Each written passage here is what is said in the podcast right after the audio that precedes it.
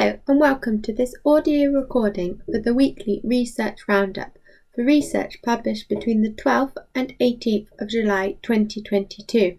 I'm Katrina Pears, the research correspondent for the ME Association. It's been another busy week for research with a large range of topics. There have been seven new ME/CFS studies and 16 studies on long COVID this week. We have highlighted two very different studies this week. Paper 4 is a clinical trial conducted in China comparing the use of CBT and Qigong exercises, specifically the use of prolonged life with nine turn method, PLWNT. Qigong is simple poses and breathing patterns to m- promote a healthy flow and reduce stagnation of qi. It is similar to Tai Chi However, it is not a series of movements.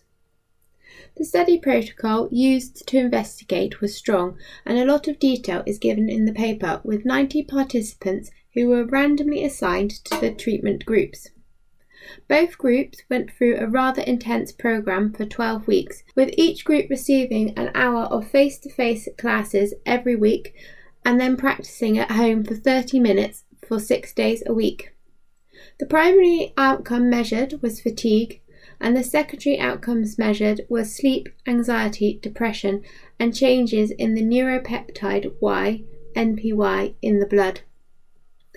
Unsurprisingly, neither of these treatments were seen to cure ME/CFS. No difference was found between the symptoms measured for either treatment received. However, the Qigong exercises scored slightly better. Despite no real differences seen between the treatments, the authors strongly recommended Qigong for rehabilitation. This is surprising to me as the evidence provided in this study does not provide a strong case for this. I have previously tried some Qigong exercises as part of my Tai Chi classes a few years ago. Initially, I found these very hard to work, especially on my arms. However, I did see my muscle strength increase which was not measured in the study, or the effects on post exertional malaise PEM, which seems to be commonly missing in these high intensity treatment program studies.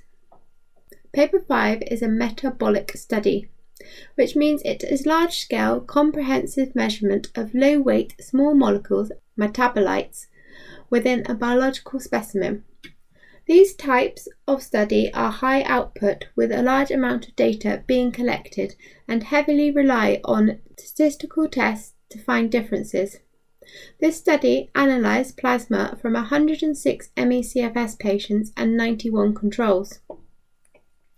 This study revealed some important differences in the range of different metabolites, particularly decreased phospholipids, which point to peroxisomal dysfunction in ME/CFS patients, which is the dysfunction of small membrane enclosed organelles that contain enzymes involved in metabolic reactions, including in energy metabolism.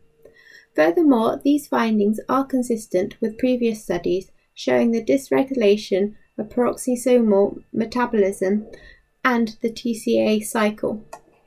This study adds good evidence to the growing field of support on the pathogenesis of ME/CFS on these topics, and there is hope that this could also lead to a biomarker being found.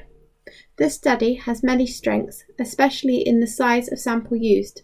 However, the authors explicitly express the need to verify their results independently on another cohort, which I hope is picked up by another research group. Despite the huge complexity of these studies, with a huge understanding of biosynthesis being needed, I personally think that studies like this using metabolomics are the way forward to finding answers to the many unknown questions in ME/CFS. You may also be interested in reading Paper 6 on orthostatic stress in long COVID and ME/CFS, and Paper 7 on the recruitment for the DecodeME study. Thank you for listening to this audio recording of the weekly research roundup. I will be back next week with the next instalment.